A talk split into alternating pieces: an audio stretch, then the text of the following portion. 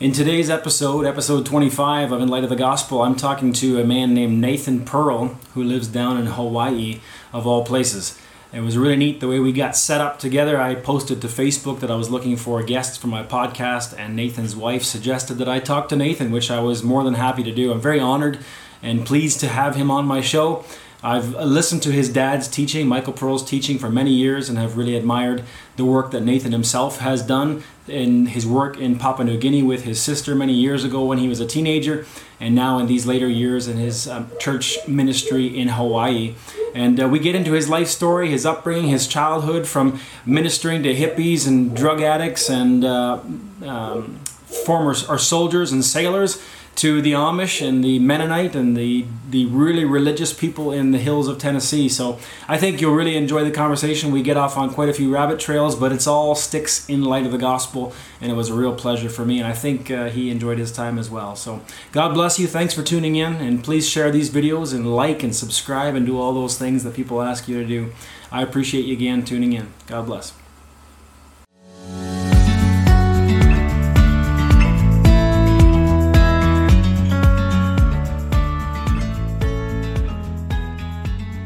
Well, here we are.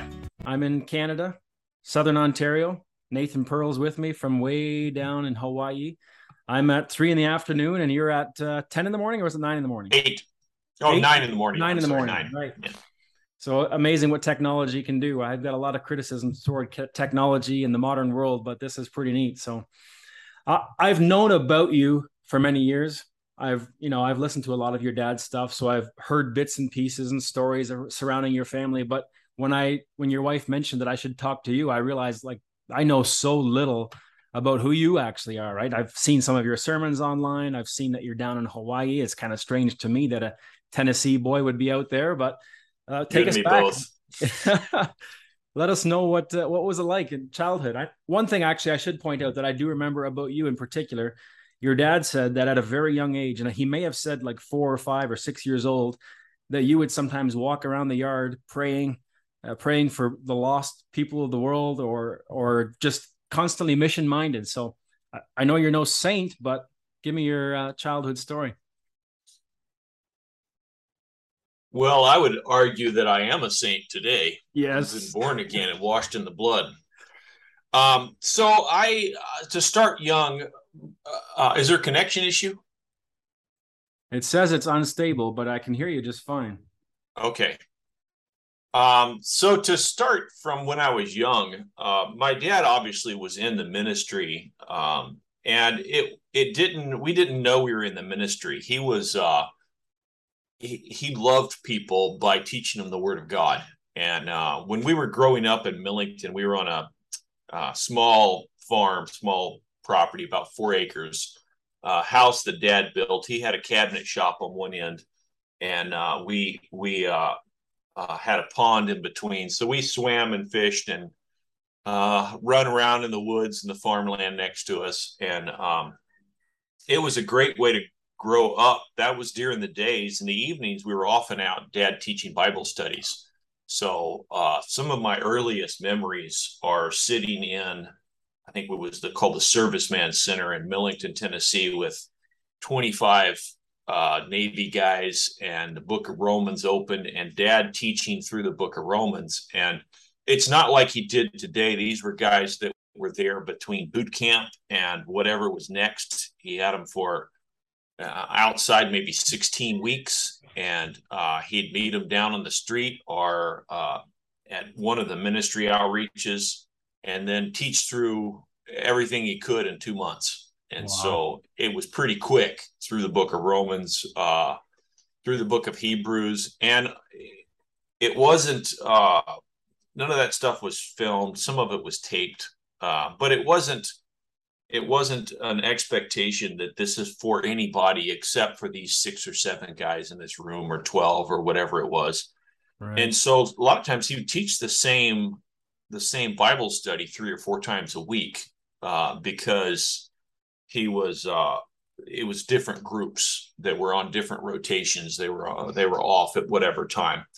And we saw so many of them get saved. Uh, we saw, I, I grew up with those guys, uh, guys like, uh, Ben Sargent, who, um, has been a titan in the faith since then.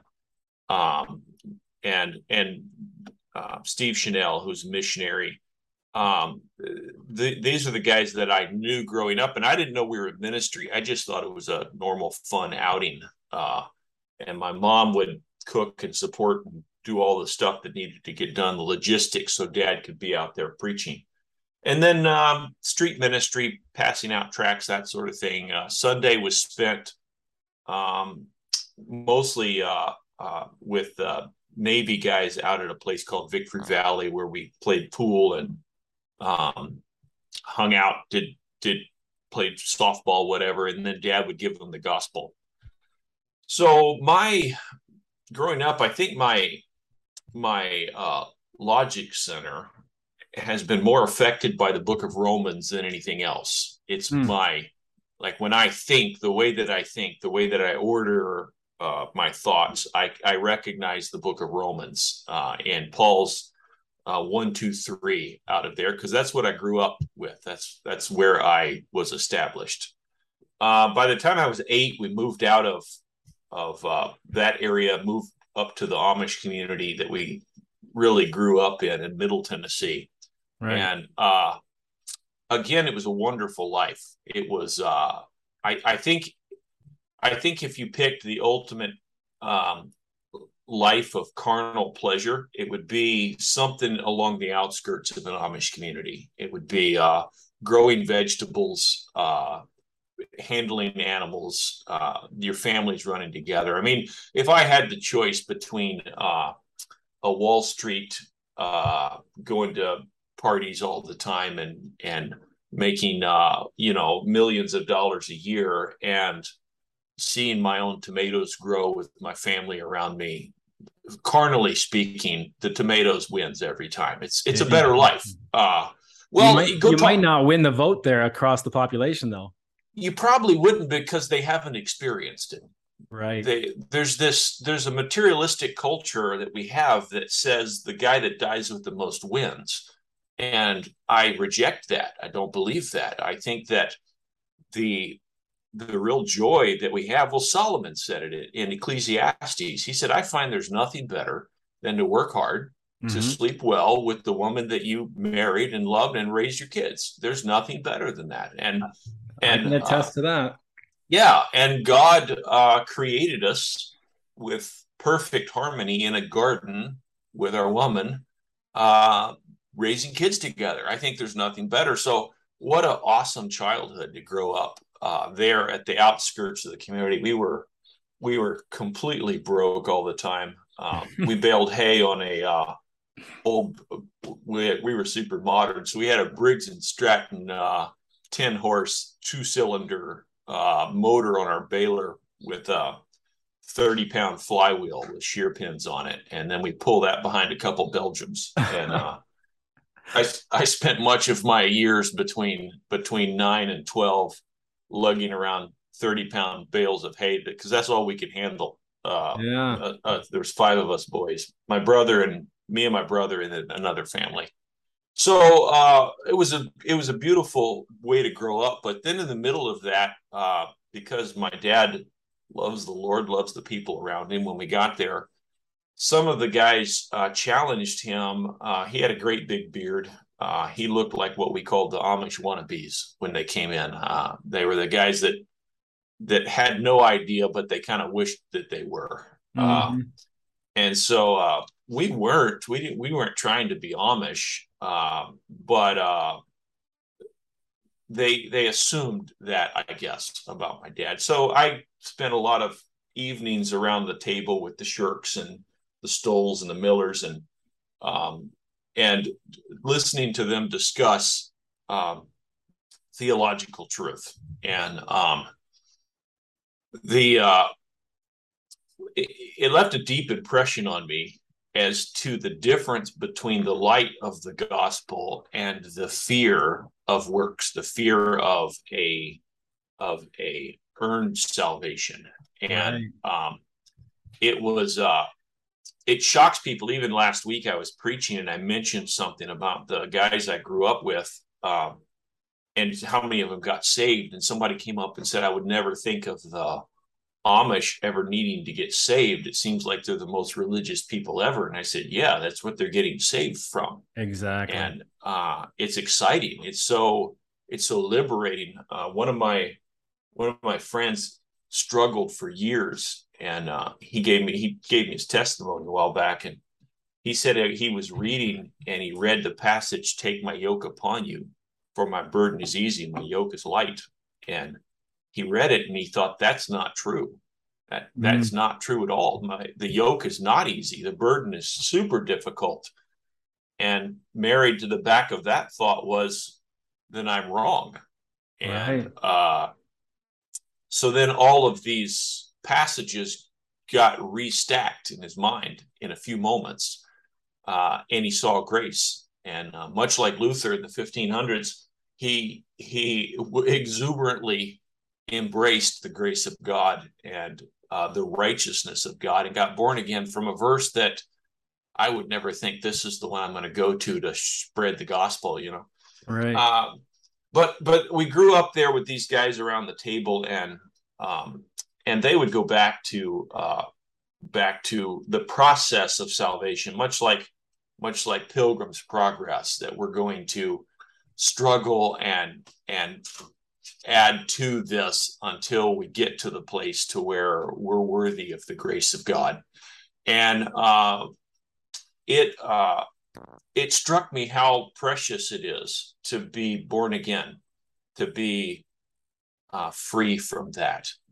Um, I suppose I should say, back when I was about six or seven, I went to, of course, I listened to Dad preaching all the time. I went to uh, uh, different groups and camps, and my mom grew up uh, with something called Child Evangelism Fellowship, and uh, my grandmother did, and we went to some of the camps. And when I was about oh seven, six, maybe six years old, I went to a uh, class with a lady named Miss Louise Boswell, and she gave a gospel message that I would consider terrible today, uh, just because of its its simplicity. But but there was a bunch of kids, and it was a hotel thing, and I understood that I had a responsibility before God that did not, that was not assuaged by my relationship with my parents.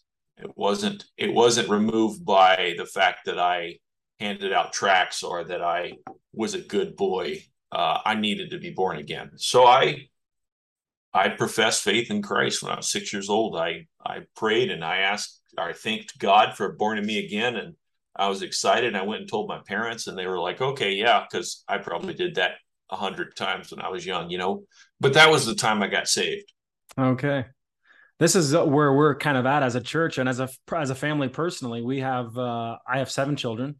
The oldest is now nineteen, and the oldest four have all professed faith and have been baptized and all that good stuff. But sometimes at five, six, eight, ten, you know, you could easily get them to confess something and pray a prayer, but it, very few people that I'm seeing in the second generation Christianity are getting that same passion and that same fire or the same type of uh, dedication to the gospel, where it's, they just accept it as the obvious truth. Like it's, well, yeah, of course that's right. That, why wouldn't that be the correct thing? So I'm getting ready to, uh, I'm going to preach a shindig in, uh, in South Dakota in a month. And uh, it's funny how I ended up there. I was, I was driving here, and, and, um, the Lord gave me a message. I, I'm just in a moment. I, I, I just wanted to preach this thing, and all of these verses lined up for me about being a third generation believer or second generation believer, and the idea of a outcome oriented faith. In other words, I'm saved because I act saved. I'm born again because that's my culture. And, uh, and, this is a terrible place to preach that. Most everybody's first generation believers. And I was like, Lord, why are you talking to me about this? And then uh, a day or two later, they called me. And I, it's been my policy not to not to go to shindigs.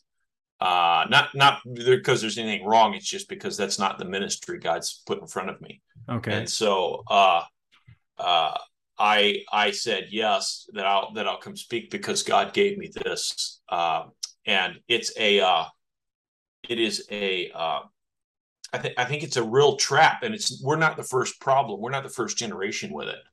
Um, when you have, when you have a family that parents get born again, uh, and they start training and raising their kids intentionally godly, um, we end up with a godly culture, and that godly culture can replace um, faith in Christ. And if we read the letter uh, that Paul wrote to the Ephesians, um, and he said in in uh, Revelation, I'm sorry, uh, John wrote to the Ephesians in Revelation ch- uh, chapter two.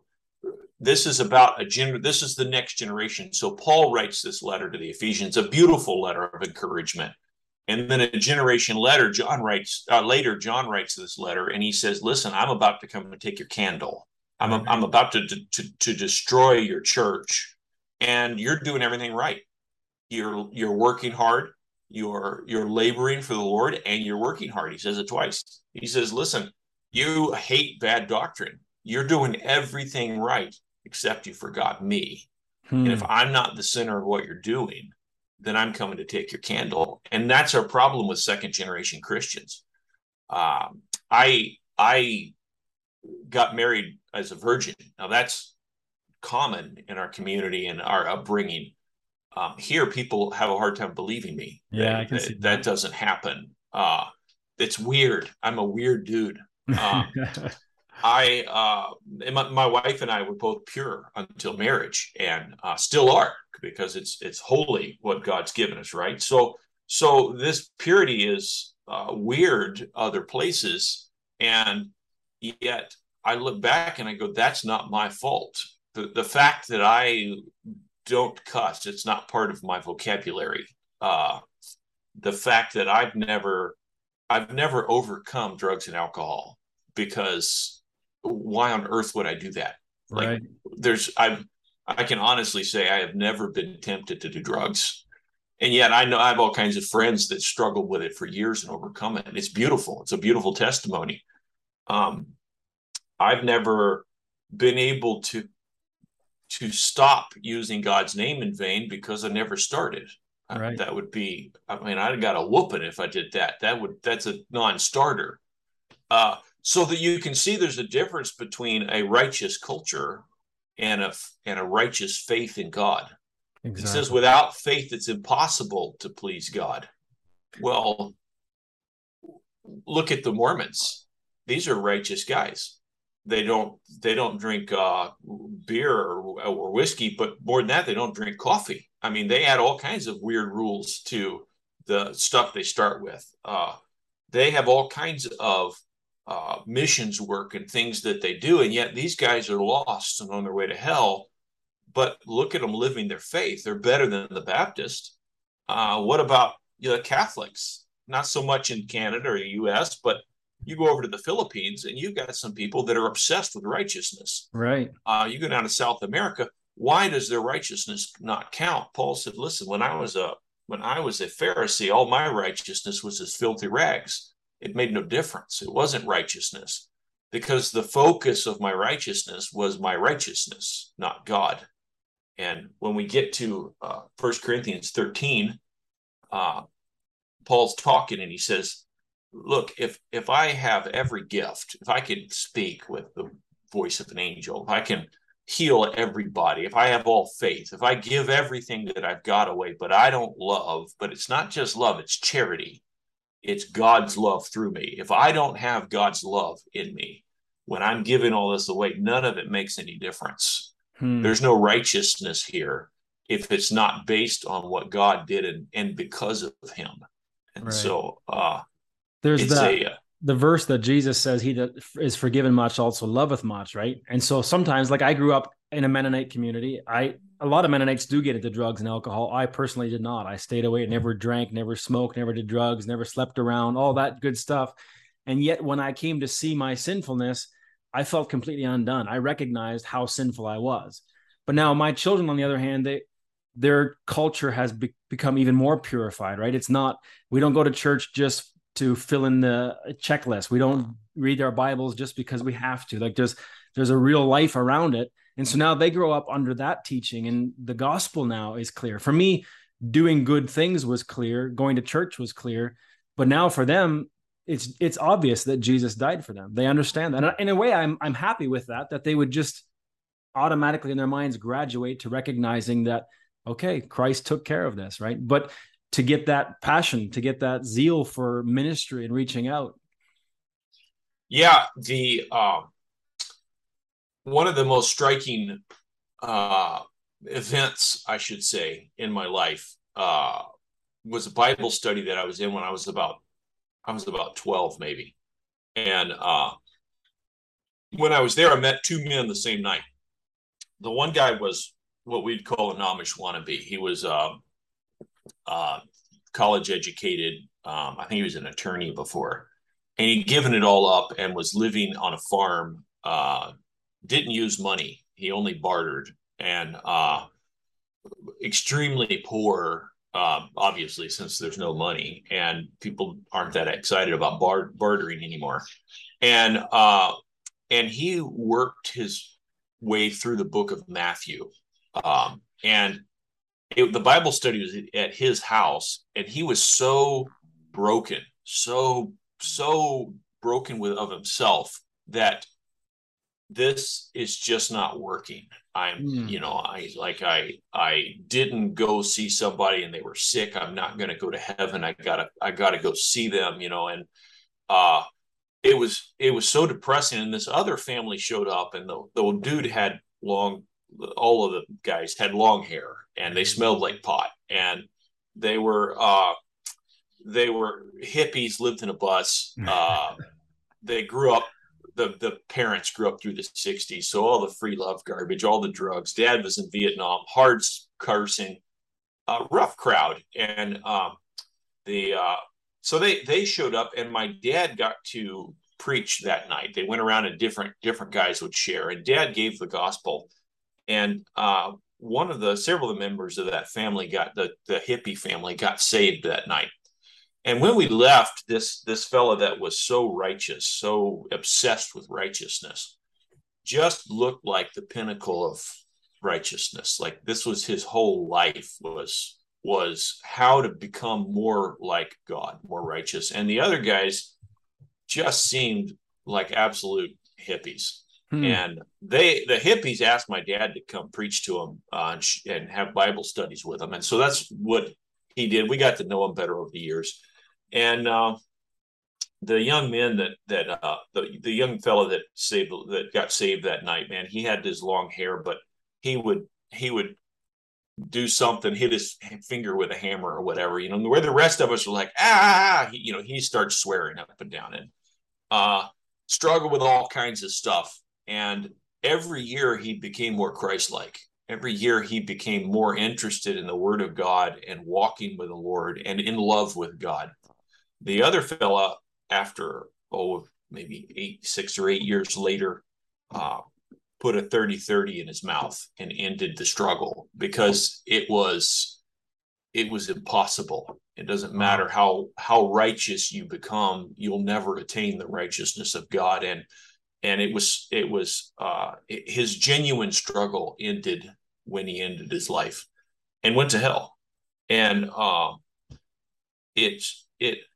It wasn't until years later that it hit me, because I knew them both right through this through this period, uh, and it hit me that uh, that's the difference between the grace of God and earning the righteousness of God, is the freedom. He said, "You've been called into liberty," the the freedom to walk in peace and truth with God, and and then not knowing that peace ever.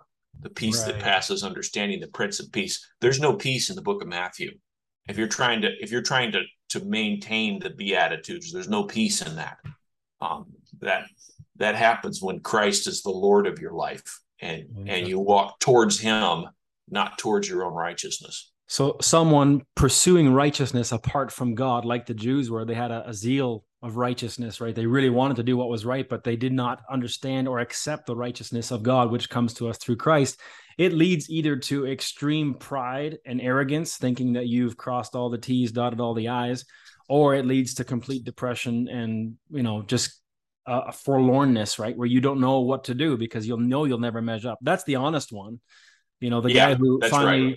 finally recognized right. that there's no way he could do it. At least he's honest, where the, the hypocrite becomes the one who thinks that he's actually doing it. He is getting all the T's crossed, right? The irony is the the guys that the Amish guys that embrace that, that I know, right? Their, their uh, talk about uh, presenting their emptiness to God, their, their humility. And mm-hmm. you have to be an empty vessel for God's grace to fill you. What a what a place of arrogance. What what a place of self-sufficiency, that I can get to the pot, spot that I'm empty enough to deserve the grace of God. I mean, come on, brother, that's not ever going to happen. You're, right. It's called grace, God's unmerited favor. You're never going to be empty enough of self in order for him to, you come as a broken vessel and and not one that's ready to be filled, one that's ready to be cast out, and then he'll make all things new. The accusation then would likely be something like, well, then you just believe in a repentance-less gospel. We just continue on sinning, and it doesn't really matter what we do. Well, I think that's answered clearly in Acts two thirty-eight, right? So so Peter preaches to the, to the uh, Pharisees there. Basically, he's preaching to the Jewish nation that had just killed Christ. And he and he goes through the litany of what they've done. And he says, you've killed the, the, the Holy One of God. You've killed the Messiah. And their response is, we agree. We did this. We need him. We need, we, we, he is the way to heaven. We recognize that Jesus is the Messiah. Now what? What do we do? And he said, repent. Because of this, repent and be baptized. Repentance doesn't make you ready for God. Repentance happens when you encounter God. And there's this, there's this desire to formalize a relationship with God, to, to come and say, okay, well, you need to, you need to repent. You need to do this. You need to do this. You need to do this in order to receive this. And it's not that way at all. It's it's there's no difference between believing and repenting. Okay. I mean, you can't you can't believe and re- not repent. You can't repent and not believe. There's that's the same. It's the same word. It's a different look at the same heart issue. You can't believe and repent and not confess. He says, if you believe in your heart, confess with your mouth unto salvation. Right? You can't say, well, I believe God, and I'm. I'm repenting towards him. He's going to be my God now, but I don't want to tell anybody about him. I don't want to talk about this. Well, listen, brother, if you believe that Jesus died for you, you, you can't sit on that. You're going to tell people about that. And if you can sit on it, I'll submit to you, you haven't put your faith right. in him. You don't know him. No, some people will um, go out and try to tell somebody in order to make the faith genuine, right? But it, it, it doesn't work quite either. It, it, that, that doesn't work either. And that's what the book, the whole book of Galatians is about. That if you're going to clean up your act in order to uh, either get or stay in the faith, if that's the point of it, then you don't you don't understand it to start with. Mm-hmm. Paul says, "I marvel that you're so soon removed from the gospel, uh, from the grace that I that I gave to you. I'm, I'm I'm I cannot believe you would do this." And they were what not eating bacon. I mean, it sounds so innocuous, but. Uh, I think more people ought to not eat bacon, probably just because we Americans are all fat. But uh, the uh, when you do it for being accepted, that becomes a big issue. They were also going to the extreme of potentially uh, putting the knife to themselves, right? Getting the circumcision and all that. So they were pretty serious about trying to pursue righteousness in addition to Christ, it seemed. Yeah. Well, and, and a lot of it was cultural, right? Jewish culture. They were trying to accept Jewish culture in order to yeah. be worthy. So you ended up in uh, Middle Tennessee, in the hills. You're twelve, thirteen years old. You're seeing hippies and Amish folks alike coming to Christ. But it doesn't seem we like... We segued looking... a bit there, huh? Yeah. It seems like that's not a bad rabbit trail to take. Yeah. Well, so I... Uh, I guess we were about, I was about sixteen maybe, when we got a hold of a video called Ital. You ever seen that? New transmission? It, it really made an impact on me for sure. Right. So we were seeing ones and twos over the years. Ministry, especially in in a culture that's that righteous, is slow. Right. Um, and uh, it's not not exciting. It's fun to see ones and twos and threes, especially in their, your community, people you love, people you grow up with. Um, but we saw your towel, and we thought, this is where it's at. This is what we want to do. Hundreds uh, so, at once, right? Oh, man, wouldn't that be exciting? Acts chapter two happened today. So uh, we went to, my sister was, I was still, I don't know, fifteen, sixteen, somewhere in there. I guess I was younger than that. Anyway, it doesn't matter. My sister went to New Tribes Missions and uh, up in Wisconsin. And uh, she was going to go go to linguistic school and then go to Papua New Guinea, which is really the last of the big uh, new tribe type fields. And uh, so she, she, as she started pursuing that, there was a, a crooked road that ended up, they they had some doctrinal issues with uh, the Bible, basically. And so um, she ended up at a school in Texas and going to uh, getting her linguistics degree, and then went to Papua New Guinea. And when I was seventeen, I accompanied her to New Guinea to uh, the a tribe that was up on top of a hill uh, out in the middle of nowhere. We flew in about eighty miles, landed on a grass strip, uh, hiked over the mountain and into a village. Uh, and uh, I built her a house. Played bodyguard when we were in town, uh, and I turned eighteen up there on the mountain. Wow. Um, it was, again, awesome. It was idyllic. I climbed into waterfalls that probably haven't seen anyone since Adam, and uh, I got to, uh, you know, hike in the woods with pygmies hunting cassowary. It was incredible. What and, is cassowary? To interrupt, uh, it's like an emu, okay. like a like a like a small ostrich. I see. Um. And uh, and so we had a we ended up there for the the the uh, the community there. The the tribe had come to Christ in town about a couple of years earlier, and uh, the guy had gone to Bible college and just said, "I I can't do this. I need to go tell my my tribe." So he had left Bible college after a few weeks and gone back in the mountains to preach Christ, and that's all he knew. So I was I was hiking with him one day, and I asked him what all these sinkholes were. There's these random sinkholes. We were up at about eight thousand feet hiking.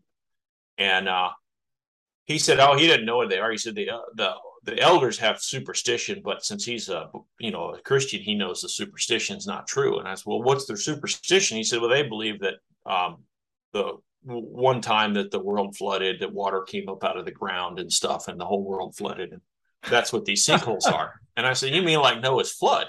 Like, like in the Bible? He's And I was like, you know, like in the Bible, Noah's flood. And he's like, I, what are you talking about?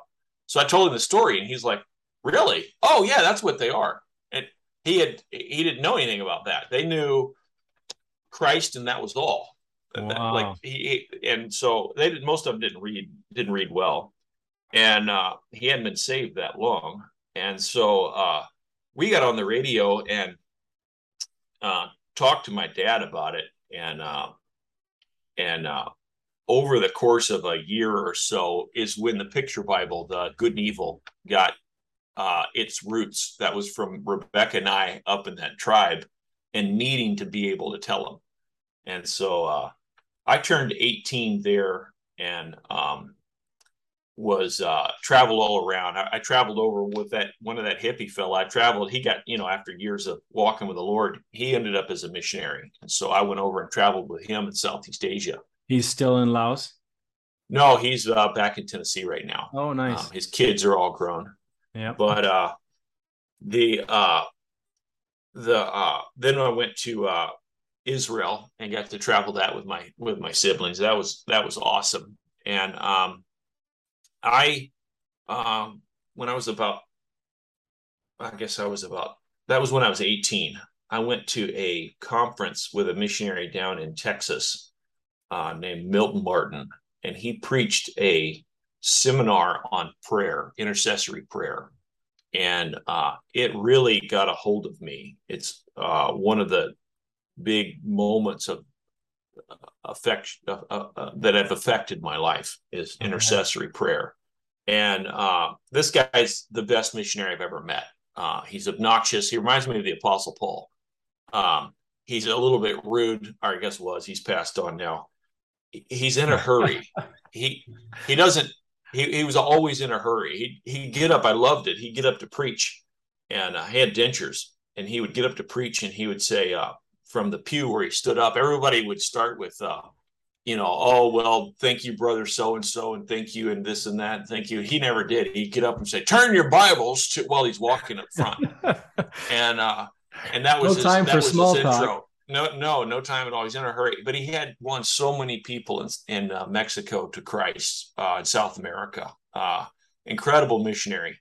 And uh, so the the uh, that really uh, affected me. And when I was at that conference, I met this this uh, pretty redhead, and uh, the uh, I had to wait a few years, and then she became my wife. Nice. And so that was that was the uh, where where I met her. Of course, we were pretty young then, um, so we had to wait a few years. But uh, that was a courtship that wasn't. We didn't do the dating thing and all that sort of. She was in Texas. I was in Tennessee.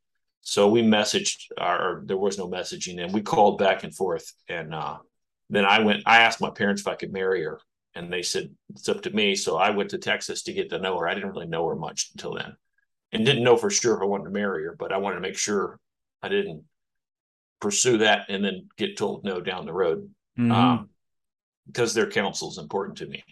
But uh, yeah, anyway, we've been married, uh, I think, twenty-two years this year.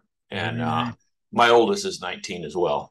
Yeah. So after, yeah, after I got married, uh, I came back to the community and was, you know, the cares of the world are a thing. The, the, you get married and you got to uh, build a house. Paul said, I wish none of you would, because if you do, you have to care for the things your wife cares for. We had kids. We had, uh, it's not that I didn't pursue ministry, but it was at church, and um, I was swinging a hammer more than teaching Bible studies. Uh, and uh, it was good. It was a time of growth, and uh, and uh, it's appropriate uh, to, I, I have a problem with people that get into the ministry and get paid for it their whole life and don't. Especially uh, start, starting at twenty-three, twenty-four years old. Eh? Yeah. Yeah. And don't ever, don't ever pursue life beyond uh, the pulpit, and uh, I I have a problem with that culture. So anyway, I I uh, built pole barns and put on roofs and um, raised kids, and uh, we delivered. I have four. We delivered them all ourselves, and uh, had a a wonderful uh, period. And then we did we we pursued uh, teaching places. I went to Texas after Hurricane, taught a Bible study down there. I taught some online Bible studies um, back when that wasn't really a thing. And uh, I uh, did Bible studies and preaching at the church. And then uh, when I was, uh, I don't remember how old we were then, but anyway, I, I uh, my brother called me and asked me to come run his business in Hawaii. And uh, I felt like before that, that God was telling me it's, that we're about to leave. And so when my brother called, uh, I really felt like it was of the Lord. So we left and uh, shut my business down and uh, came to Hawaii, which was pretty scary. Nice. And uh, and then I, I picked up my brother's business and we ran it. I invested everything in it to keep it going, and uh, and spent two years working sixty hours a week to get that thing off the ground. Hawaii, they hate business. They hate Uh, entrepreneurship, um, anything that produces. It's just a, a very liberal culture. Uh, Strange. And well, it's like California or, or something where they're where they're uh, you know, they don't want housing there. It's a it's a very uh, very deeply blue state. And so uh, I'm from Tennessee. You can you have a lot of freedom there that you don't have right here. Um, and so. Uh, uh, And it, it's not just me saying it. If you look up, Hawaii is one of the worst places to start a business in the U S. Um, so we we uh, worked at that. In the first week or two I was here, I came to a church, and uh, we walked in to a tent and um, almost everyone was dressed inappropriately, uh, and to my way of thinking, right, um, from the hills of Tennessee. Right. They played uh, basically rock music, worship music, uh, drums and electric guitars and whatnot. And they got ready to sing, and everybody raises their hands, and um, not not charismatic, but uh, not uh, not necessarily uh, what I was used to. Let's say pretty pretty uh, emotionally driven. Yeah, yeah. And uh, the first Sunday I was there, I said, "I'm home. This is where I need to be." And the reason is because I'm a well, the Lord was working on me. Um, and years ago, I, uh, I'd worked with T J, I, you know, T J, I, he had worked with me in, when he was on furlough, and I had such a great time, uh, talking about the Lord, rejoicing together at work. Uh, uh, it, it's just uh, as a brother, uh, sharpens the brother, you know, it's just, it was just a good time. And then later I worked with another guy that was a Christian, Uh, Lee, we did a bunch of floors and just had a great time together, uh, worshiping the Lord and, and talking about the Lord. So both of these guys were gone, and I was I was hiring somebody, and I started praying, Lord, send me a, a strong brother in Christ that I can just enjoy my fellowship with. And the Holy Spirit said, um, are you hiding your light under a bushel? Mm. And uh, it really convicted me. And I changed my prayer, and I said, Lord, send me somebody I can witness to. Somebody that needs that relationship, not somebody I can just enjoy.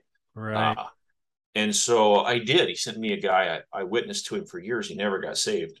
And so ne- ne- next time I promised to pray, pray that I would find somebody I could witness to that would receive it. um, but for years, I mean, he's a drunk and everything, but I got to witness to him, and maybe he planted a seed. I don't know. I haven't seen him in many years, but when I got here and I got to this church, that was, that was not what I would pursue at a church, right? Right. I realized that that I don't need to find a church that's like-minded so that I'm comfortable. I need to find a church that I can minister to, that I have a gifting that adds to what they're doing. Not that you now, were thinking that you would take over the church or become oh, not a pastor or anything no. like that. No, I've never had any desire to be a pastor. Um, and so uh, the the uh, I got involved right away moving chairs. Now, mind you, I was working all the time, but I got involved moving chairs, and and they asked me to to give my testimony. Um, and uh, so I never missed an opportunity to give the gospel. I I stood up and and said, you know, I uh, anyway, I gave my testimony, but I did it in such a way that allowed me to to share the gospel. And uh, and then I. Uh, They said, oh, you can preach. So then they let me preach on a Sunday. Well, it's exciting to preach to uh, uh, my community, to my friends, to people. But how much more exciting is it to preach the truth to somebody who doesn't have it, that has a very small amount of truth? They're, they were teaching through the book of Matthew when I was there and didn't understand the difference between the kingdom of God and the kingdom of heaven. And Matthew's super confusing if you don't. It's it's. When you take the parable of the ten virgins and try applying that to the church, it, that's difficult and confusing and weird. And many people don't even understand the concept of the difference between the Jews and the Gentiles, right? So that even if you right. could at least differentiate between, you know, the Israelite people and everyone else, that would help quite a bit, right? And the covenants, yeah. yeah. Well, so I got to preach to these guys, and a message that would be Uh, received well back home is new information to right. people. I got to sit down with people and talk about raising children. And in in King Creek, where I grew up, um, we all have P H Ds in raising children. It's our it's our life's goal. It's our life's pursuit, right, to raise good kids. But when you go to somebody whose parents beat them and did drugs and alcohol, and they did mm-hmm. until they got saved, and now that's four years later, how do they relate to their kids? Well, you say something like consistent, and they start crying, and they're like, this is amazing. We need to be consistent. And you're like, okay, I, I, I hadn't started yet. You know, I'm like, uh, so how how much better is ministry if, as the body of Christ, we're not just ministering to people that we know and agree with, that already know the same things that we know, but we're ministering to people who don't, mm. who haven't been exposed to that. It's the reason that I that I have avoided shindigs. I, I started to go there, and I was in the book of Timothy, and he said that they've heaped unto themselves teachers having itching ears, ever learning and never able to come to the knowledge of the truth. And I was convicted that I was going to places that everybody agreed with me. Everybody dressed the same, talked the same. Uh, nobody took God's name in vain. Nobody had alcohol issues that I know of. Um, people avoided pornography and believed the Bible's the word of God. Why am I here? What, right. what is the purpose of me being here? How am I taking the light of the gospel to somebody that needs it? And uh, I said, okay, Lord, uh, I'll listen that you send me there if you have something in particular, if you have, if there's something I can do. So I don't look for what in ministry, I don't look for what I'm comfortable with, what fulfills me, what's interesting. I look for how can I get this group of people closer to Jesus than they were yesterday? How can I do that? And if we all stay in our communities, uh, we're blunting the ability to do that. Mm-hmm. Um, and I'll submit that we are we are robbing our children of the opportunity to be ministers if everybody around them has the same upbringing, same background, same desire, same teaching that they have. Um, my kids went to a youth group meeting last night with a bunch of people that are, uh, you know, they're, they're churchgoers, but they're charismatic, uh, tongue speaking. Um, I don't think maybe one in thirty is Christian. Uh, same with their parents. They, they're churchgoers, but they don't, they don't know or walk the faith. Um, but my daughter, seventeen, got to pray with, with a bunch of people, a minister, witness to, and she said it was difficult because they had Christian, quote unquote, rap music playing so loud that she couldn't hardly hear, but she'd get people off to the side. My daughter's a minister. And if we were in a, if we were in a community that didn't play that kind of garbage, you have a couple guys picking the guitar in the back, singing hymns, who's she going to talk to that brings them closer to the Lord? But if we're in a, if she's in a group trying to talk over rap music and tell people about the Lord and, and move them closer to Christ, now she's a minister. So I, I guess the fear there in, in most conservative type of Christian circles is that you get into a system like that, you get into a church like that, and you allow your children to infiltrate or to get in the mix of that. Very likely those kids will lead your kids the wrong way rather than your kids ministering to them, right? Is there kind of like an age limit then that you kind of feel like, okay, I think this child is ready for this, or you, they just need to see it from as young on as possible? It's a legitimate concern. It happens right and left. I've made my children co-ministers. My dad did as well. I was out playing pool with, have you ever heard the term cusses like a sailor? Oh, yes. I was playing pool with sailors when I was seven, six, eight years old. Um, at Victory Valley, and telling them about God.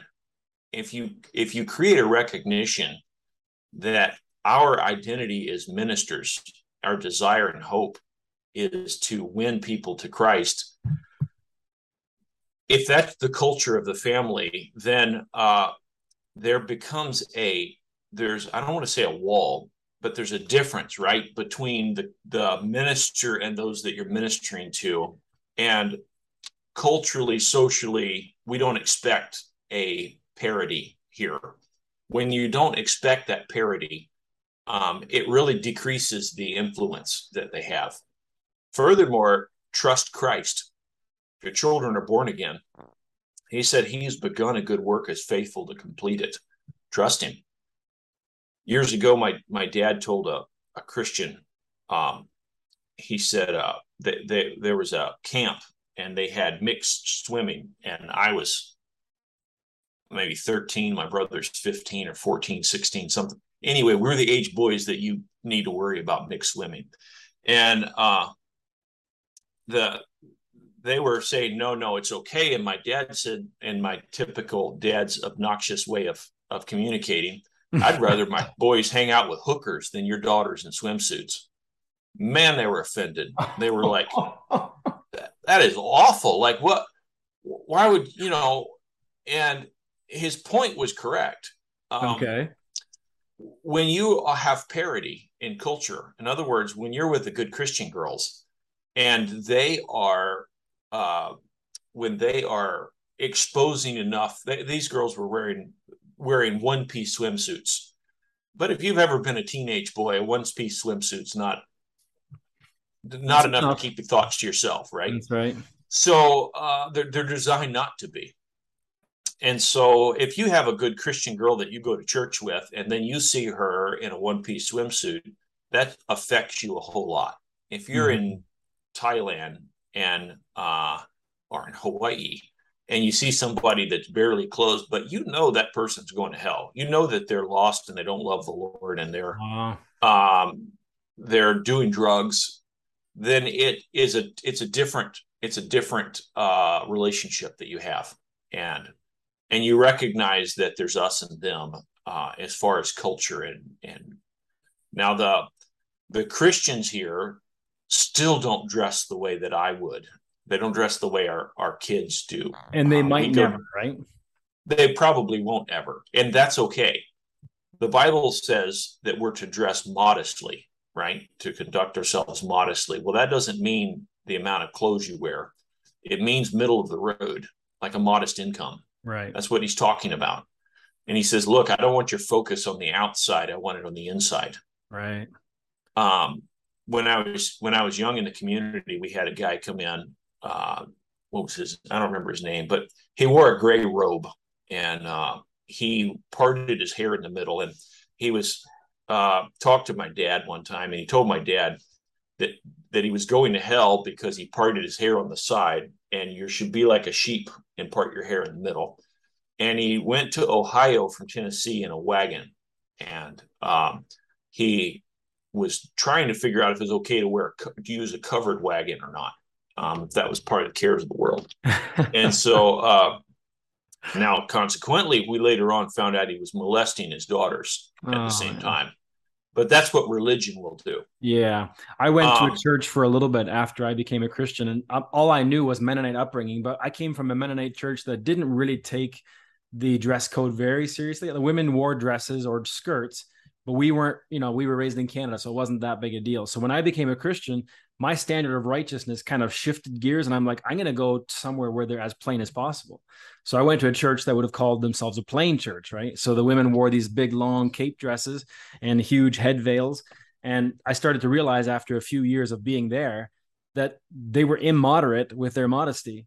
They they were so extreme right. that they wanted to be recognized for their humility, for their plainness, for their immodesty. And now they were no so longer being moderate. So the focus becomes the outward. Yeah. Yeah. And that's what I was uh, thought about this guy, that that he violated the to dress modestly with a gray robe, because the first thing you ever knew about him was his robe.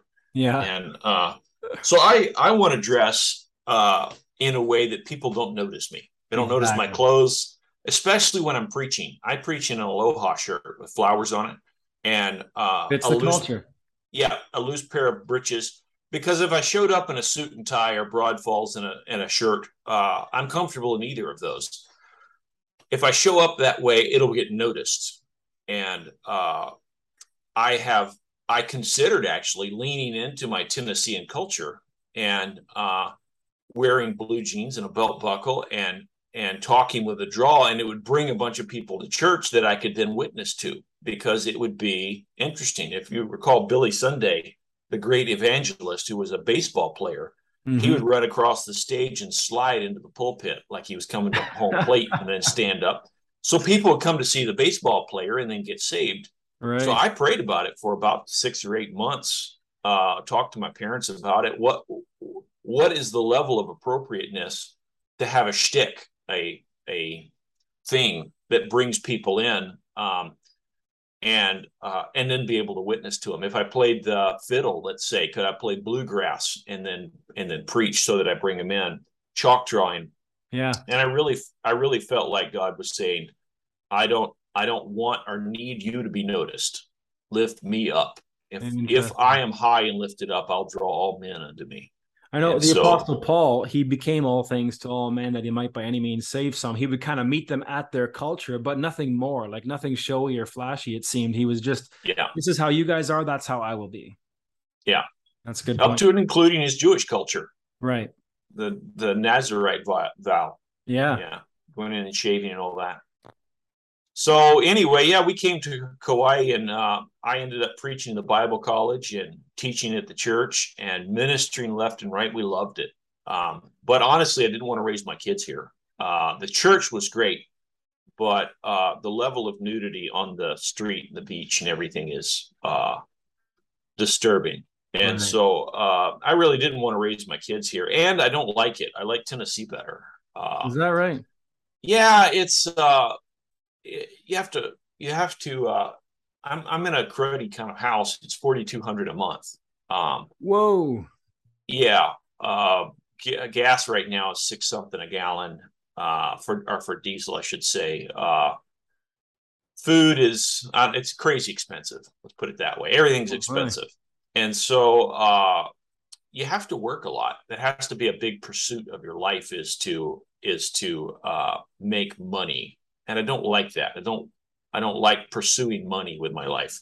Right. So when, when I finished the ministry to my brother, uh, I uh, told my friends at church goodbye, went back to Tennessee, got back into my business and started uh, a, uh, we started doing um, a, what we call it, Christian uh, disaster response unit. We started going to hurricanes and tornado places and stuff like that. And great place to witness, by the way. Uh, if if go just make a hot meal, but then you get to pray with people and and witness to them and um, clean out their house.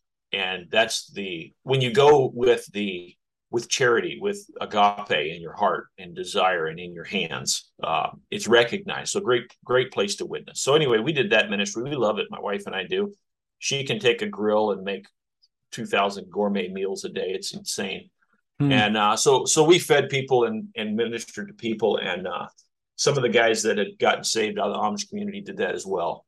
And uh, and then uh, we uh, the, the pastor here, I was going to come put his roof on and because uh, he needed shingles and he had cancer. And so my wife, I took her out for a date um, before we left. I think it was Thursday we were leaving, Thursday at lunch. So Wednesday night we went out for dinner. This is what, November of twenty eighteen.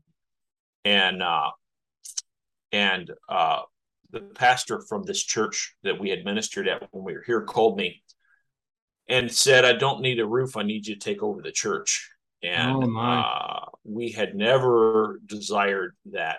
Uh, don't like that. I like to work and then do ministry. Um, and, uh, this was going to keep us from doing that. And so uh, I went to uh, my father-in-law, who's a, a man of God, and my dad uh, that evening and said, this is what's in front of me. I believe it's a phenomenal ministry.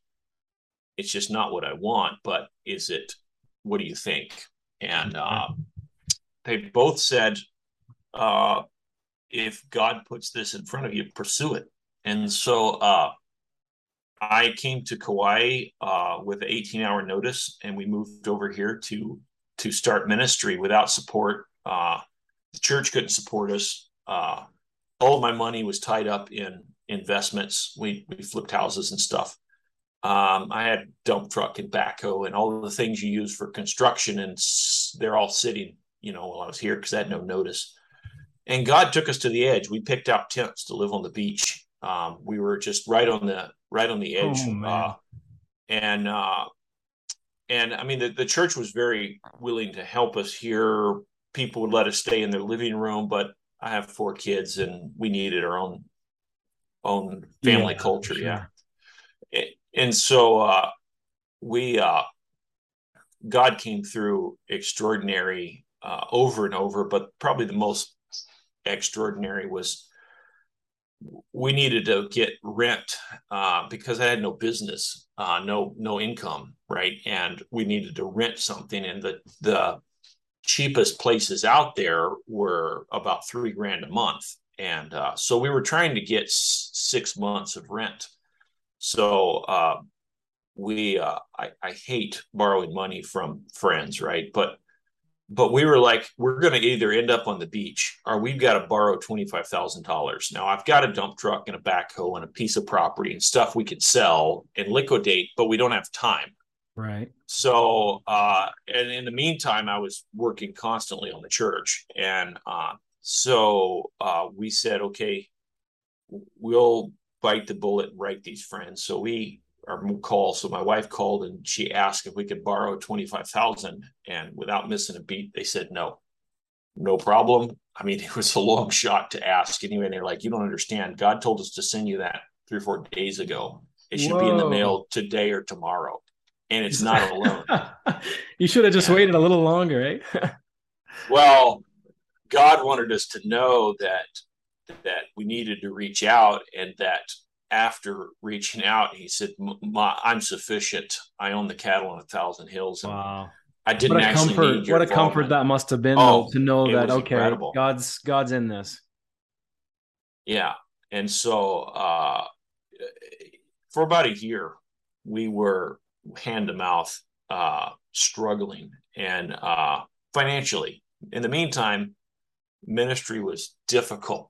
Awful struggle. I've never struggled so much in my life. I spent so much time on my face in the office, uh, asking God, why, what did I do to tick him off to send me here? This is just awful. Uh, just because there was, there was issues with the church structurally, financially, spiritually.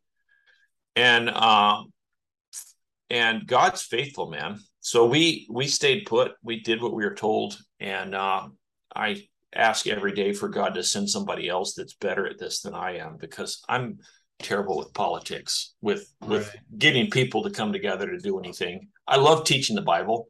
The Bible's fascinating to me. If I could stay in my office and study and then go work with my boys and then teach the Bible and go back to my office and ignore everybody else, that would be great.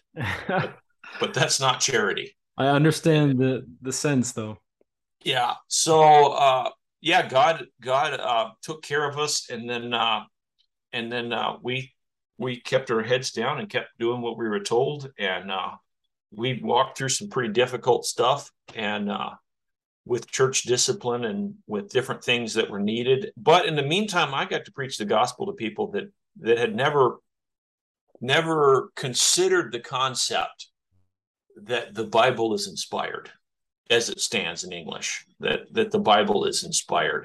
And uh, what a what a cool thing to be able to trace trails through the Bible and show that it's perfect, that, mm. that you can trust it fully and totally. I got to uh, rub shoulders with and, and teach people that uh, hadn't had the same upbringing of even the culture that that the Amish community has, that the Bible's preeminent preeminent in our lives, that, that, that it is, if the Bible says it, then we're going to do it. Right? Right. So if the Bible says, don't have long hair, men, of course, we're not going to have long hair. If the Bible says, let the women keep silent in the church, of course, that's what we're um, going to do. It's what the Bible says. But I get to teach in a culture that didn't, that, that hadn't considered that the Bible has something to say about our everyday lives, about our haircut, uh, about the kind of jewelry we wear, about the and it, and it was received. Um, yes, these are Christians. These are born again children of God that love God, that God loves them. In many ways, they love God more because He's forgiven much, loveth much. Right. And they're first generation. They're not cold and dry like you get with with guys that grew up in a church that know that they're righteous. Um. So I I started uh, teaching through the Bible, and I still am, and uh, it's fun. It's fun to see the growth in people. It's fun to see them witnessing and ministering, and uh, their families doing well and growing. And um, it's not that there's not a struggle every day. Uh, but the difficulty is not in the the teaching and the preaching and the reception of the gospel. The difficulty is in the politics and in making the system run and the financial aspect of things. Yeah. Now the we I re I reestablished the church over this last period. Um, I don't know how familiar you are with different church cultures, but Calvary Chapel's based on what's called a Moses model, which is where this this church got its start, which is that the pastor is like Moses. He's the head. And where the the children of Israel said, we want to have some say in this. And God said, you want some say? Moses is my man. Okay. Either shut up or get leprosy. Um, that's kind of the culture of, of Calvary Chapel. Uh, and and if you if you read the guy, Chuck Smith, the stuff that he wrote, you know, he said, if the you have a board that answers to the pastor, the basically the elders of the church answer to the pastor. And if they disagree, fire them and get new elders. Um, oh, that's kind of the the view. And that's the way our church had been established. And uh, it's not biblical. So, and they knew that at the church. They've been working toward an elder-led church model, but they struggled with it because uh, to have an elder-led model, the pastor has to give up the authority. And a lot of times you know better, right? So to come in and say, I'm giving up the authority, that's, even though I know better, I know better than you what you should be doing, but it's not my job. That's the Holy Spirit's job. Okay. That can be that can be a tough position as a pastor. But I have been blessed with a group of men that love the Lord and desire to walk with Him, and uh, and um, they were already ready to be elders. So I appointed over a couple of years and taught and um, and walked that road with with the elders, and then. Uh, About oh six months ago, maybe um, eight months ago, we had a church meeting, and I stepped down as "quote unquote" senior pastor, and I actually stepped off the board of elders because it's too easy to have the position of authority while giving up the position of responsibility. And so uh, I I hold no. Um, in other words, if everybody's used to doing what you say. If everybody grew up in a culture where the pastor is the is the Holy Spirit, so, so to speak, is the one that says, here's what you need to do, uh, um, then it's easy for people to say, what should I do? And right. Then you tell them, and then they okay. go do it. And you say, okay, well, I'm stepping down. Now, if you have a problem, not my fault. Go talk to the elders. But if you hmm. do have a problem, come to me and I'll tell you what to do. So you keep the authority, but let go of the responsibility. So I have been very intentional and stepped down and told the uh, told the elders uh, that I'm not, even if they steer the wrong direction, I'm not going to step back in, and um, I'm not what, going to take what would your authority. Uh, your official title or position be now then? Um, husband. As far as the church is concerned, none. I have no official title or position. But you still I'm, do the majority of the teaching and preaching and preaching and leading. So I'm a, I'm the preacher. Yeah. I'm I'm I'm a preacher, but I what I did was, and I'm a pastor teacher, but the big difference is the definite article. In other words, I'm a pastor teacher, not the pastor teacher. A, a pastor teacher as in the gift, not in the title. As in the gift. That's right. And there is no such thing as a Um, pastor that we use where he is the Pope of the church. Right. The, the closest so, thing, I mean, the, I can see where the term pastor came from with the word bishop being somewhat similar. So that's where the only two positions I see in the church are bishop and deacon. And so we've kind of tried to structure our church in such a way where we have three of us that would be considered pastors or bishops. And then we have a deacon. And we've tried to model that based on how the scriptures seem to indicate. But I don't know. We we may be way off in so many regards, right? Well, it's very appropriate. Uh, and the biggest thing is, if the power is not in one man's hands, then um, there's safety in that.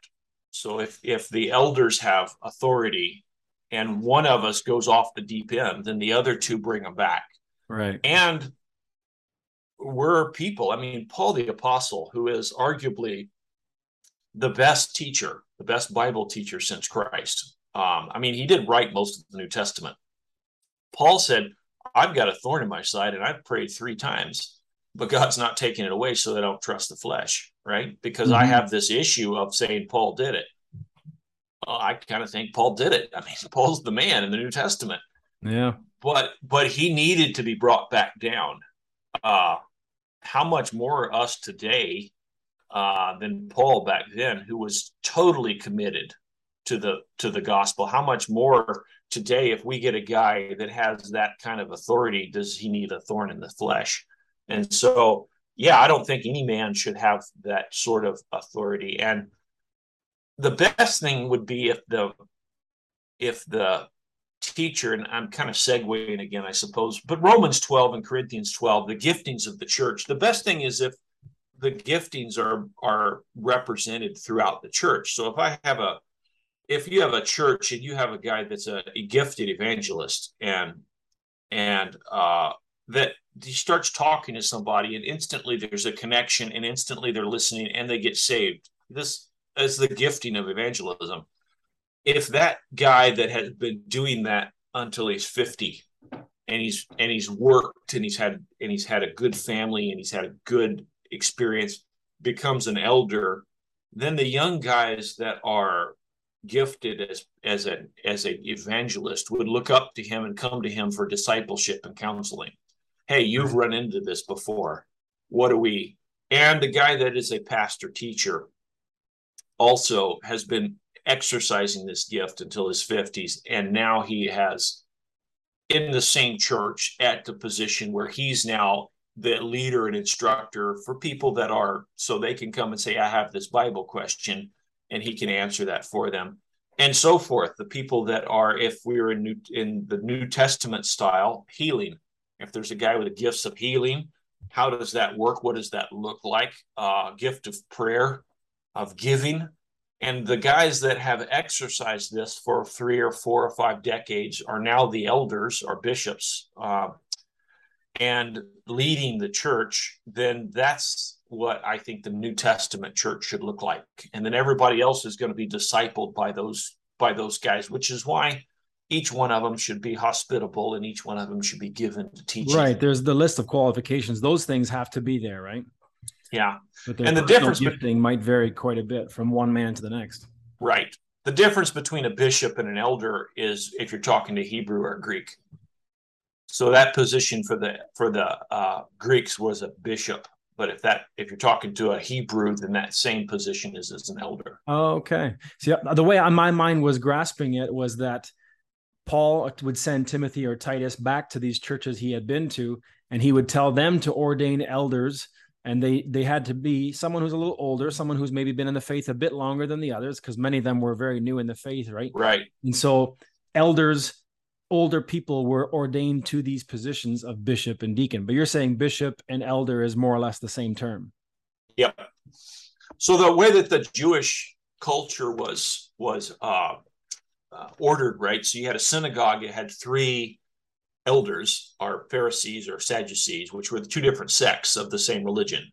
Okay. Um, so the Sadducees were the ones that didn't believe in the resurrection, and the Pharisees did believe in the resurrection. The Pharisees were more literalist. The Sadducees yeah. were more um, allegorical with their handling of Scripture. Both saw themselves as the caretaker of the nation to to bind them to God, to keep them from doing what what ended up in captivity.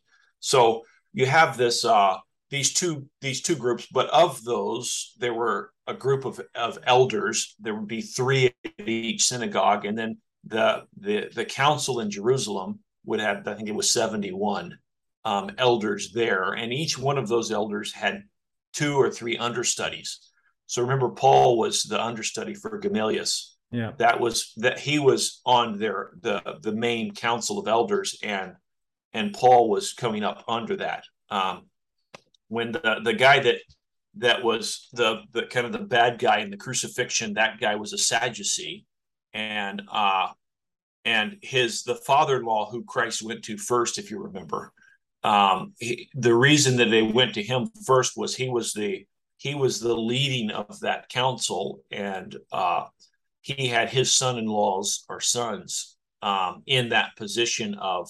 of the chief elder of the of the faith there, or the high priest, even right? The high priest, but it's one and the same. But the the really the high priest would be of the temple, and the Pharisees and Sadducees were outside of that. They weren't necessarily Levitical, uh, Levitical, but uh, he was a Sadducee and was appointed by Rome, not by the people. Right, and it was very political. He makes it in a lot of Josephus stuff and things like that. But uh, the uh, so the the the Jews already had this position of elder in the synagogue, and the church adopted that very quickly. It was a it was a cultural norm. The uh, Greeks didn't have the same term for that. They had a they had a uh, ruler, uh, a leader called the, the the bishop, and so that was the where that term came from. So it's a suitable phrase or suitable word to describe those positions, but it was kind of adopted sure. from the, the local culture. So if you're stepped down from the elder role and you're just teaching and preaching, would you kind of see yourself a bit more as like a Timothy, Titus, or Paul to the church Absolutely. There? And that you're yeah. kind of uh, segueing your life from there to eventually move on once they're established? Um, my dad often said, and I adopted it, um, my job is to work myself out of a job. Right. I've, I've to, repeated yeah. that a few times.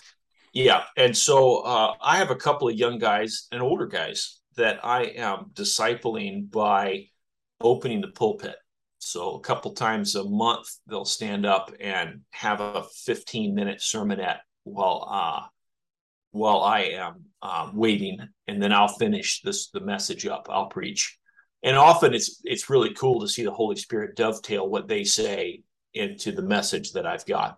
And then uh, it's encouraging to them, and they're learning. They're learning how to put a message together, how to present it, how to uh, act. And then I get to talk to them about here's what we could do different or better or worse or so forth. Uh, and um, and disciple in that. It doesn't, it's not like it's a long, intensive amount of time. It, it involves prayer and, uh, and availability. Um, and uh, and then uh, My my hope would be that it comes to the point where I'm superfluous, and I'm very, very open that that's, that's my desire, um, to bring them to the level of teaching that I'm superfluous. Now, I'm never going to not be a Bible teacher, right? But I would I would like to see I would like to go somewhere else that was like it was here when I first started, that okay. that that uh, hasn't ever had in depth uh, what I consider to be in depth. Now they. Before I came, they considered them to have in-depth verse-by-verse Bible teaching.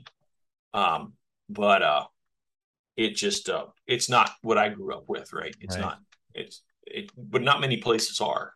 Interesting. So, yeah, I can definitely see, even from our own experience, that after years and years of working together with the same guys and in the same church, after a while, some of my comments that maybe come across a little harsh or critical might just feel like criticism, and it's not like a big encouragement to someone. So I'm thinking of your situation where some of the things that I maybe say that might offend my peers might really help someone who's just learning and trying to grow in the faith. And that's where I guess my YouTube channel has been somewhat gaining some traction, where there's a lot of young Mennonite men and some women listening and, and learning things for the first time, right? Seeing the scriptures open in a different way and hearing conversations like this, right? So the cool thing about the body of Christ is that we don't all need eyeballs.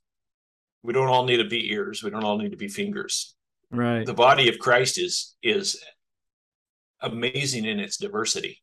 And uh, God has it called. Uh, one of the things I've struggled with, my, my dad's encouraged me to do more interesting uh, YouTubes, short, because people won't watch a forty-five minute message or an hour long message. Do short messages that are that are catchy and that, that will get a million views. That way the gospel can be purple, uh, spread out. And I've, I've prayed about it intensely, and I feel like that's not my calling. Right. And I get on, and there's a lot of great shorts that are introductions into the scripture. If you go and try to find a good, solid teaching on the book of Romans, I, I, you can't find it. Like I, I was driving and I wanted to hear somebody else teaching a while back, you know, you can't find it. It's just it's just uh, fluff, or it's Calvinist, or it's it's uh, any kind of ism. Um, right. It's inward focus, uh, and so uh, I feel like my calling is not to be popular. It's not to get a lot of views. It's it's to get a hundred men that love the Lord and want to learn, um, growing in the faith, not not introduced to it, but growing in it. I feel like that's my ministry, and it's not a better ministry; it's a different one. Exactly. Yeah. There's one. One could be considered evangelism, perhaps, and the other is more Bible teaching, right? Yeah. And your dad has done a lot of both, right? He's got the hour long, through right. hour long messages as well, but he's definitely reaching a lot of people through his shorter videos, right? I find the most terrifying verse in the Bible is, to whom much is given, much is required. I don't know of anybody that's been given as much as me. Is that right? Honestly. Well, I grew up with dad as my, I, I grew up listening to him preach three or four times a week. I mean, find somebody else who's got that sort of um, input in their youth and in their life. Uh, I, I've grown up doing ministry and um, with these awesome men of faith, and uh, man, I ought to produce something with my life. Oh, that's one way of looking at if, it. Man, man. If I'm not producing something etern- eternal, then what, what was all the fertilizing and the weeding for? Um, right. Oh, I appreciate that perspective. That's, that's quite something. I've got a son now. The oldest, oldest two are girls, and they're maturing really well, working hard and, you know, staying c- content while being single and waiting for the right guy to come along. But the the boy, the oldest one, he's now fifteen, and he's strong and handsome and hardworking and all that good stuff. And he really desperately wants to do what is right and true and, and walk in righteousness. But so often he's, he struggles with, well, maybe it's not even a real faith that I have. Maybe I'm, maybe I'm pretending some of this stuff, right? And he wants to know how to make this genuine and real. And I, I guess I covet some of the experience that you've had for him to be able to see, you know, those military men and the people out in Papua New Guinea and those types of situations where it can happen here too. We've, we had a youth group that we started many years ago, and it's transformed in these last few years. Um, we started it off by reaching just people outside of our church. There was mostly Old Colony and Summerfield Mennonite type of people who were coming to hear the gospel for the first time. And that was why we started the youth group. And now slowly it's transitioned over the last ten years to where we, you know, back then we would have one or two young people from our own church, maybe our own kids coming along while we were teaching the Bible. Now it's to the point where there's maybe the opposite. There's maybe five percent that are outside of our church, and the rest is our own young people now. So the dynamic of everything has shifted so much. Our older children, they saw young guys come out of drugs, come out of alcoholism, come out of criminal behavior and get married and, you know, love the Lord and walking in truth. And now these younger ones, it's, it's difficult to know exactly where they're at. They're all professing faith. We had twenty some odd of them get baptized a month or two ago, and it's exciting, but you don't know for sure what the level of genuine if faith it's cultural. Is. Yeah. Of the groups that I grew up with, uh, many of them have left the faith. Uh, many of them have, have walked away, and uh, and uh, it is uh, horrifying, because when we were eighteen, there wasn't much difference. You know, when they were eighteen and I was eighteen, we were we were both going to play volleyball at the church. We all had the same. Now they've all got eyebrow piercings and nose and say there's no God, and, you know, um, up to and including being transvestites. And you go, what was so different about wow. my experience than yours? What happened to you? Yeah. And the difference is I got born again. I got, and they didn't. I, I put my faith and trust in Jesus Christ, and, and then they didn't. And uh it will bear itself out. He says, what, I'm the vine, you're the branches. If you're in me, you're going to bear fruit. And this is my desire for you, that you bear much fruit. That's what he wants from us. Amen. And and, and he will. He'll well, that's it. very, very encouraging. I, I won't hold you up any longer. I know you've taken a lot of your Saturday morning here for me, and it's very much appreciated. Uh, you don't do a lot of social media stuff, but your sermons and stuff are posted on YouTube, if I'm understanding correctly. That's correct, yeah. What's the uh, YouTube channel? Uh, Crossroads Christian Fellowship, I believe. Crossroads Christian Fellowship. Okay. I can find the link as well and post it in the description of the video here. So I don't, uh, I'm pretty bad with uh, electronic stuff. I'm uh, just trying to learn it because I see the opportunity to reach. I agree.